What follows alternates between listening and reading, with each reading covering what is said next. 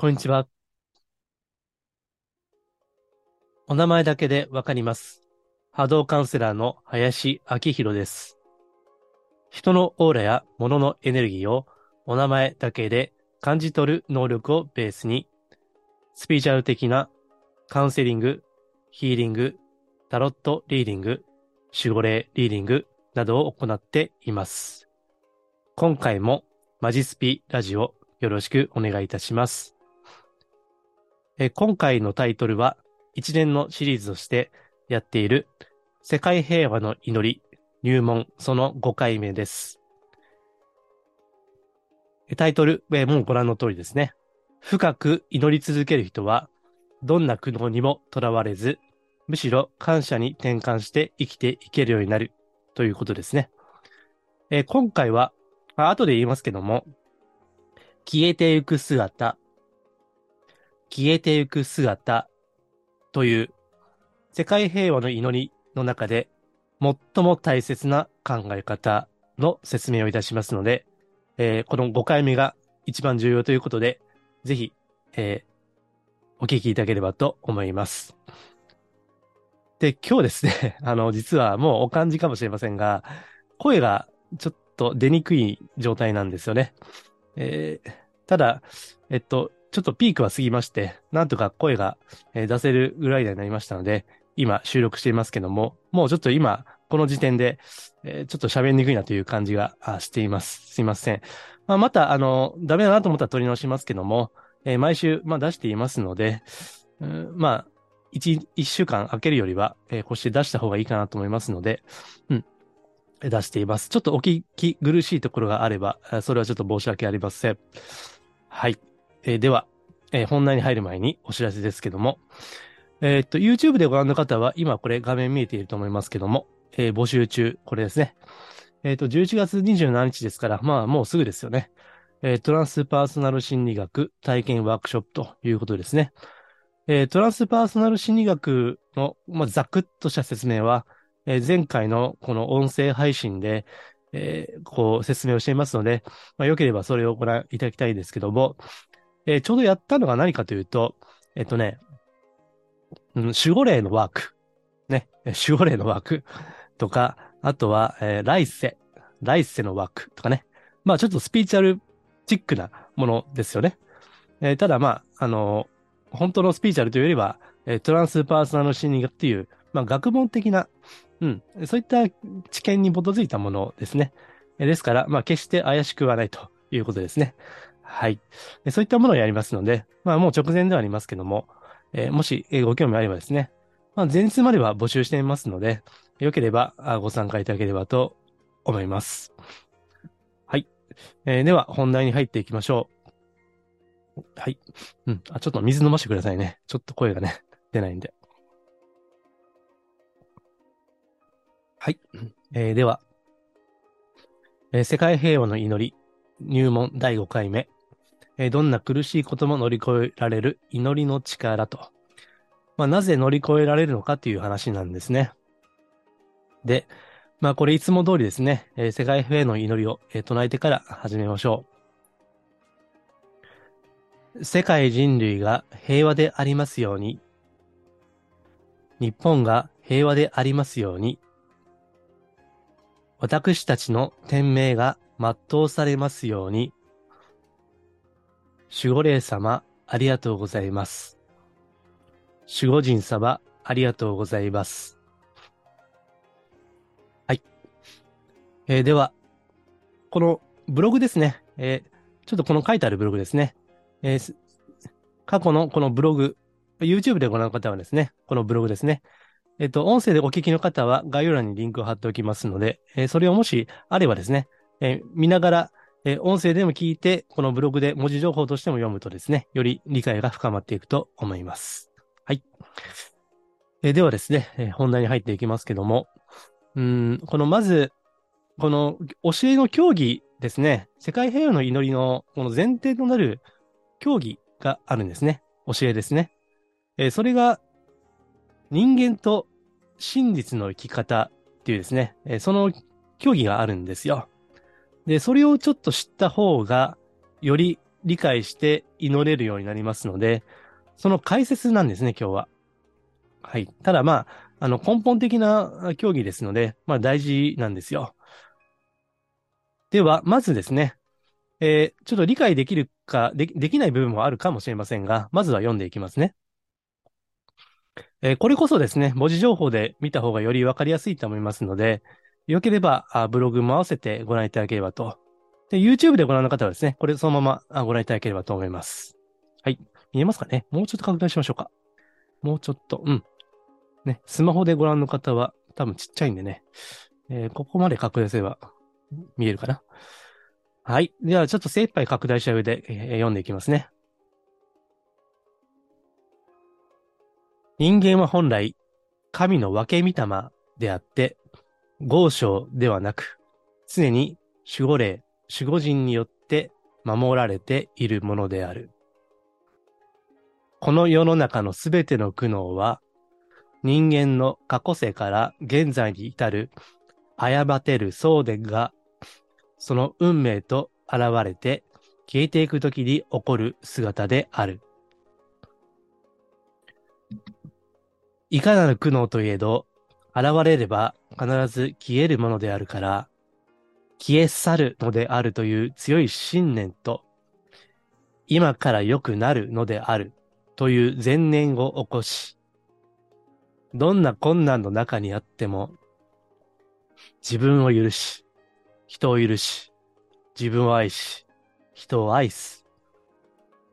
愛と誠と許しの原稿をなし続けていくとともに、守護霊、守護人への感謝の心を常に思い、世界平和の祈りを祈り続けていけば、個人も人類も真の救いを体得できるものである。はい。えー、これが世界平和の祈りの、のば、うん、前提ですね。その根本となる考え方なんですね。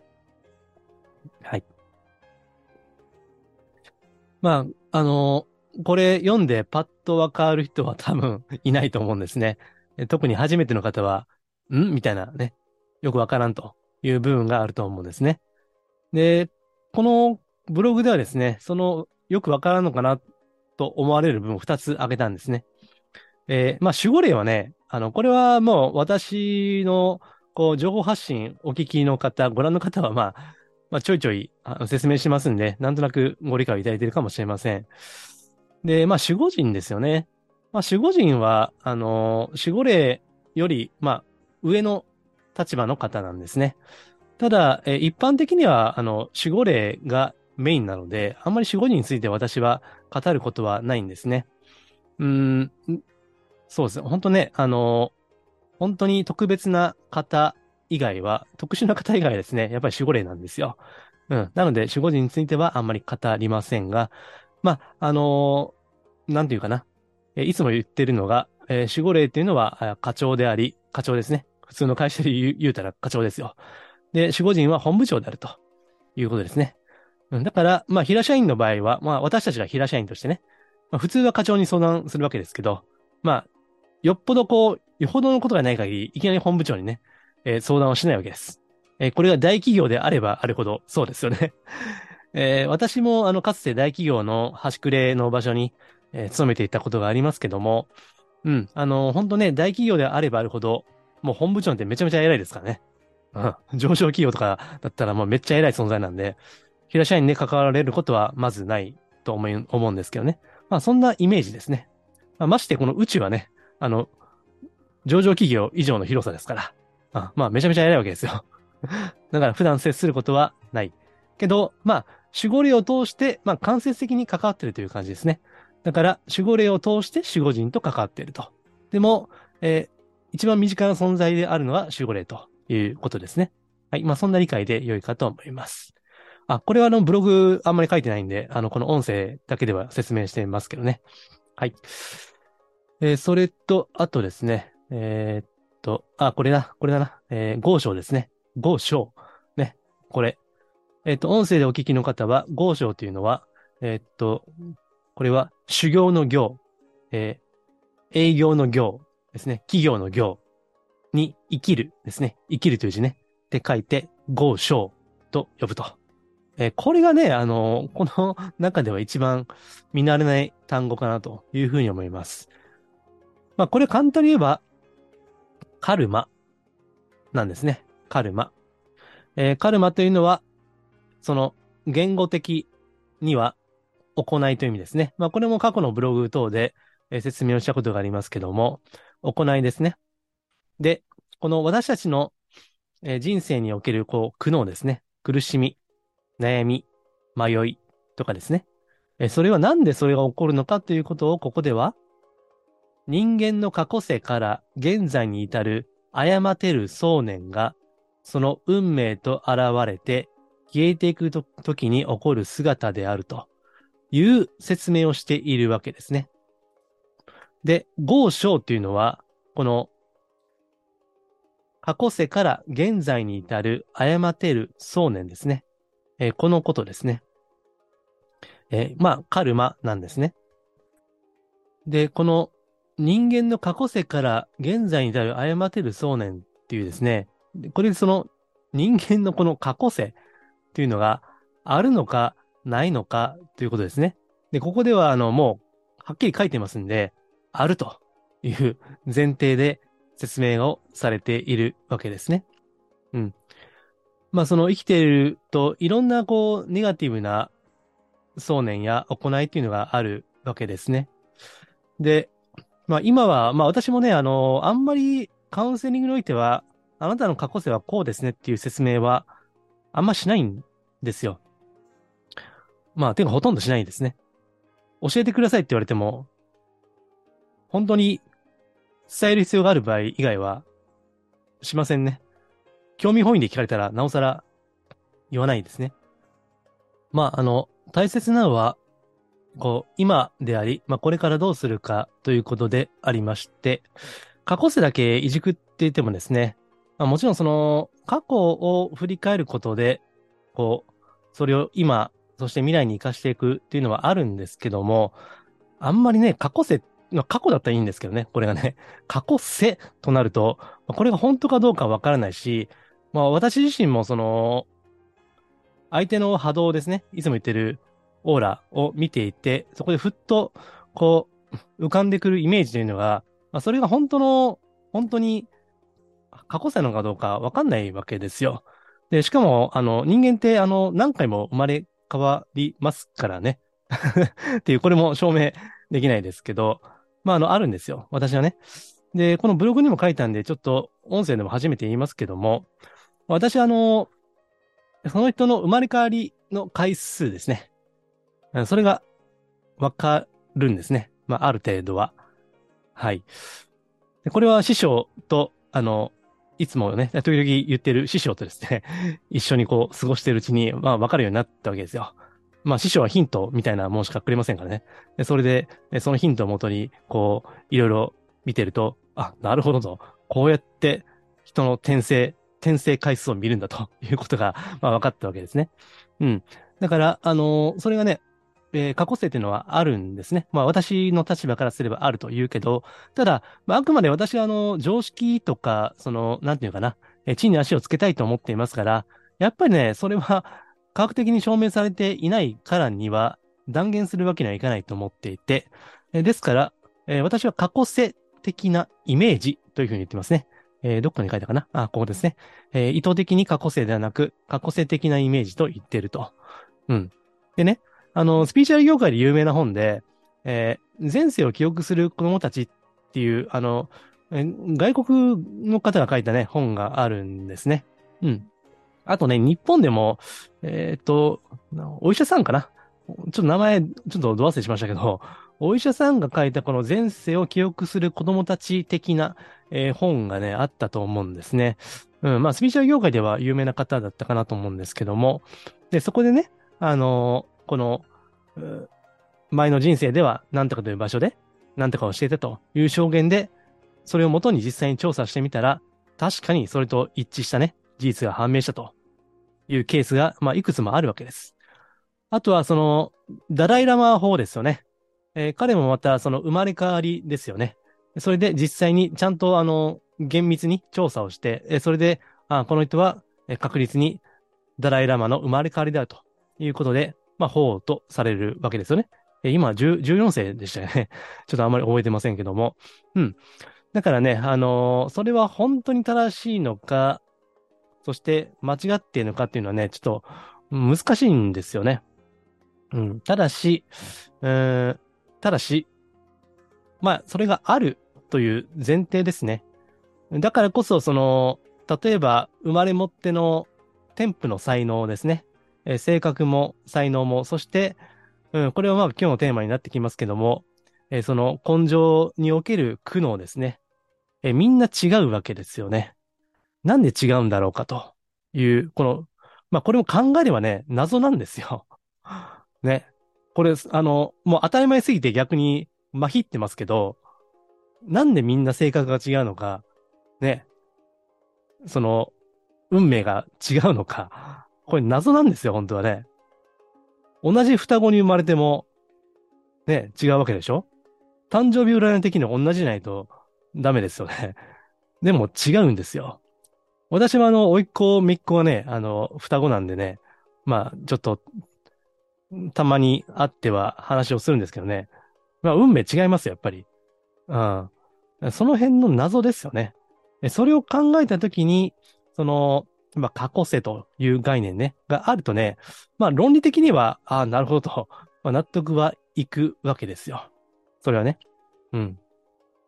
だし、えー、これまあ、仏教の経典でもね、あのー、何回も何回も生まれ変わって死に変わってね、えー、そして今があるという、まあ、お釈迦様もね、もう、えっ、とね、無限奥彩麻生技巧ってね、ちょっとこれ、言葉難しいですけども、要するにもう無限に何回も何回も何回も何回も生まれ変わって、で、あのね、今私たちが知っているあのお釈迦様というご存在があ、あるんだというね。まあ、だから、うん、このね、あの、過去世があるかないかというよりも、その私たちは過去世という概念を想定せざるを得ない。そういった部分があるわけですよね。え例えば、身近な例でいきますとね、あの、ここに書いてますけど、えー、子供じみた大人もいれば、大人のようなしっかりしたね、えー、子供もいるわけですよね。これはもう周り見ればわかりますけども。まあ、それは一つの説としては、その過去世におけるその歩んできた道が違うし、その過去世のその転生の回数ですね。やっぱり経験がこう、積み重なっている人の方が、やっぱりね、いいわけですよ。それはね。人間の器としては。うん。だから、まあ、こういった例を考えてみても、まあ、それはあるのかなという考えね。まあ、そこに立った方がすっきり理解できるということですね。えただ、やはりその根本的な謎ですよ。そもそもはその、もしその転生、人間の魂というのが転生するというその仕組みですね。それは謎ですよ、それは。なぜそんな仕組みをね、取っているのか。なぜそうして宇宙というのは進化しようとしているのかというのは謎ですけども、まあ、あの、ここではね、そういった、あの、進学論争といいますか、まあ、難しい話をしてもしょうがないので、えー、この、人間と真実の生き方というさっき読み上げた部分ですね。えー、それについては、この、この世の中のすべての苦悩は、人間の過去世から現在に至る誤ってる想念。えー、これを業というわけですね。業。そして、その業による生き方を業章というわけですね。まあ、これがポイントですね。で、そして、えー、これ最も大切な、消えていく姿ということですね。えー、いかなる苦悩といえど、現れれば必ず消える。ということですね。現れれば必ず消える。で、その時に苦しみが生じるわけです。えところが、ちゃんと苦しみが生じれば必ず消えるということですね。うん。なので、こう、苦しいことが起こった時に、ああ、苦しい、もうしんどい、もうなんてついていないんだろうということではなくて、あ、これで消えていくんだと。ああ、これでまず、また自分のね、業がね、過去世から現在に至る自分の、まあ過去世のことだから記憶にはないけども、なんか過去でやらかしたことが、まあこうして消えていくんだなということで、本当にこう、この教えがね、腹に落ちていれば、感謝すらできるわけです。感謝すらね。まあ、これがね、もしできれば、もう相当立派な生き方ですよね。だからこれがね、え、タイトルに書きましたように、むしろ感謝に転換して生き生きていけるようになると。まあ、これができれば、まあ、相当素晴らしいですよね。ね。まあ、私も、あの、完全にできてるかというのはちょっと怪しいですけども。うん。で、それはね、あのー、根本は何かというと、人間というのは、その、神の分け見てもってね、えー、さっき、あの、書いてましたね。えっ、と、もう一回戻し、戻しましょうか。え人間は本来神の分け見たまであってと。まあ、これちょっと神道的な考え方なんですね。神道ね。え神の分け見たまですね。うん。えだから、あの神社にお参りすると鏡はね、置いてるわけですけども、まあそこに映し出されているのは自分ですよね。だから、まあそれはね、あの、自分が神なんですよという意味ですよね。本来人間は光の存在である。えー、神の分け御霊であるということですね。で、ただ、その私たちは、えー、それを忘れてしまったわけです。えー、こうして肉体を持って、えある意味こう制限された状態ですね。え肉体をもをまとって生きているうちに、え自分が本来、こう、光の存在であるということを忘れてしまった。えそして、肉体に伴う我欲ですね。エゴですね。え、それに囚われて生きていくようになってしまった。え、それで自分のことしか考えない。人を傷つけても構わない。俺が良ければそれでいいんだっていうね。えー、そういう生き方が業になった。で、それが過去世から積み重なっているんだと。ですから、根性においては人格が高潔で立派な人でも、その過去世においては、人を傷つけたり、場合によっては殺したり、えそういったこともしているわけです。え、この歴史を見ても、地球の歴史を見ても、ね、戦争の歴史じゃないですか。えもちろんそれは、為政者同士の、その、権力闘争ですよね。えそれは根本的にはあるんですけども、まあ一般の人もね、まあおそらく人を殺したかもしれない。その時代ね。だからそれはもちろん今言った通り権力者が一番悪いんだけども、まあそれでもそこに加担したというのはね、まあ否めない事実ですよね。まあそれは決していいとはされないわけです。その、一万人を殺した奴が英雄になるのは、あくまでこの人間の論理であって、えー、神の論理からは、もうこれはもう悪なんですよね。まあ、それこそ業ですよ。業ね。いくら人間の、こう、人間の常識とは違うわけです。そこはね。えー、だから、えー、日本の常識は世界の非常識ってね。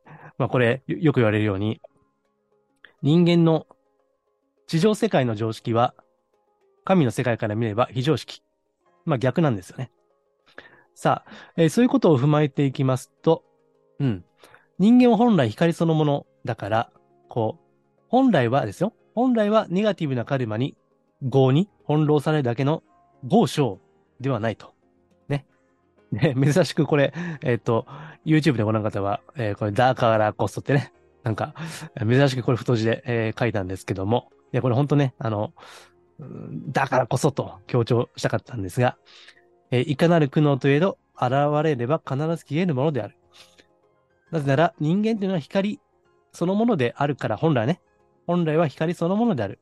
まあ、スピーチャル的に言えば、え、人間は、その、神、ね、言うじゃないですか。なんか、内なる神とかね。うん。これは、だから宗教でも、えー、スピーチャルでも言ってることは同じなわけですけどね。なぜ消えていくのかというと、人間は本来光だからと。そして、一回失ってしまった光、ねを、それを取り戻す。本来は光なんだから、それを取り戻すためのプロセスとして、余計なものを断捨離するですね。光の自分に張り付いてしまったいろんな汚れですね。塵、汚れ、ゴミ、それをお掃除するために、こういった苦悩として消えていく姿が現れる。消えていく姿としての苦悩が現れるということですね。だから、この教えが本当に腹に落ちていれば、まあ、悟りだと思いますね。うん。悟りです、これは。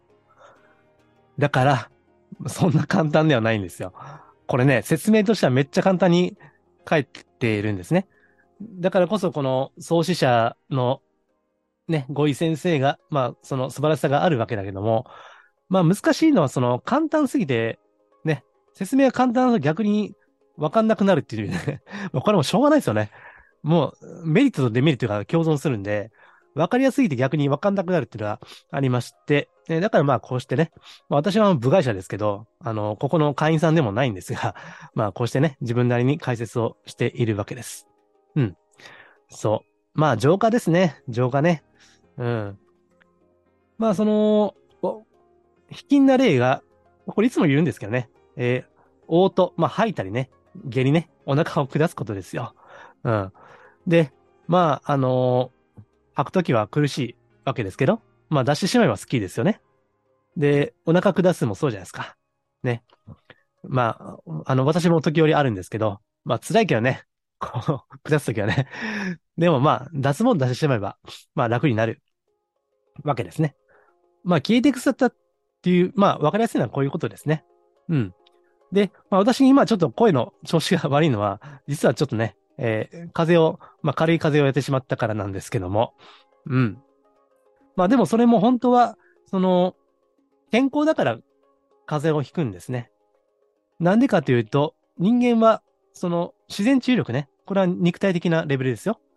肉体的なレベルにおいてすら、自然治癒力っていうのがあって、でそれは、その何か、こう、ウイルスなりね、ばい菌なり、なんか入った時に、本来の健康的な姿に戻そうとするわけですよね。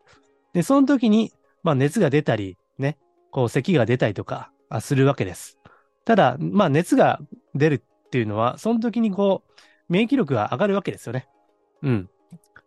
ですから、あの、それもまた、その、一種の消えていく姿なんですね。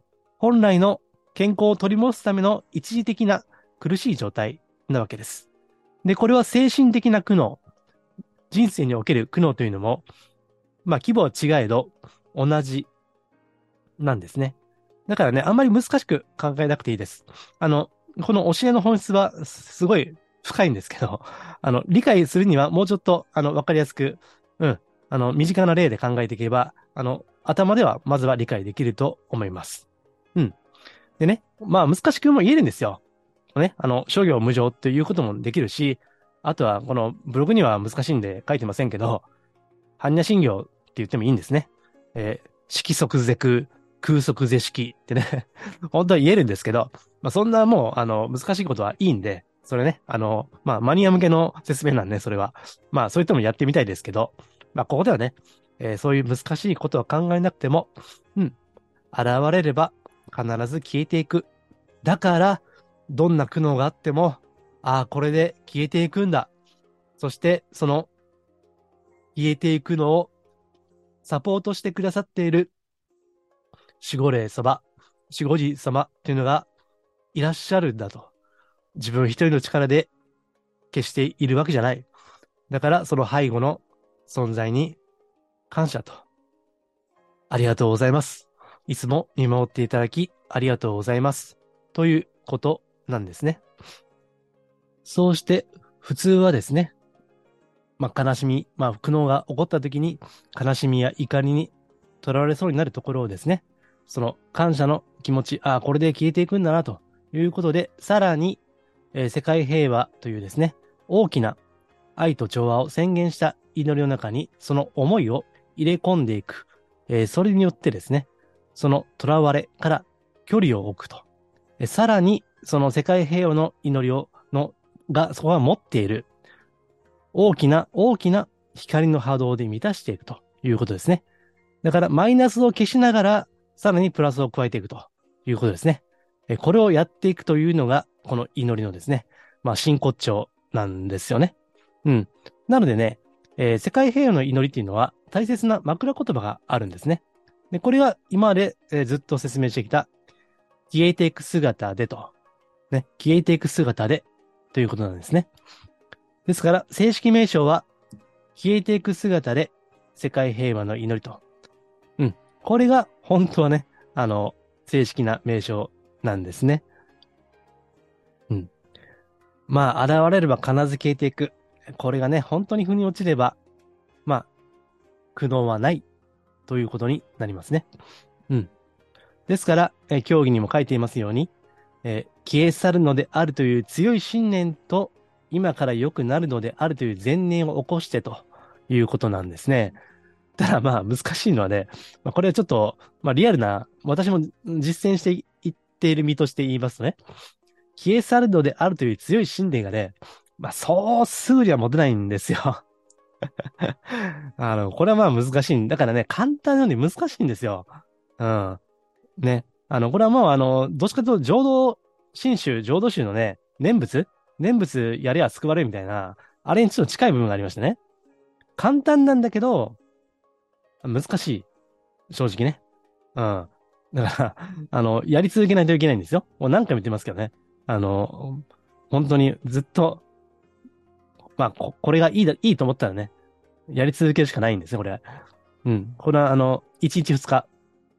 この、そうですね。まあ、1ヶ月でも無理でしょうね。個人的にはね。まあ、私今何年やってるのかなもう、20年弱かな ?17、8年というぐらいか。うん。やっと、なんか分かってきた感じですよね。ようやくね。ようやくね。それぐらいね、あの、これなんでかと言いますとね、そんだけこの人間の語、語章、カルマというのはね、深いんですよ。それもまた。うん。ほんとね、苦悩は深いんですよ、人間のね。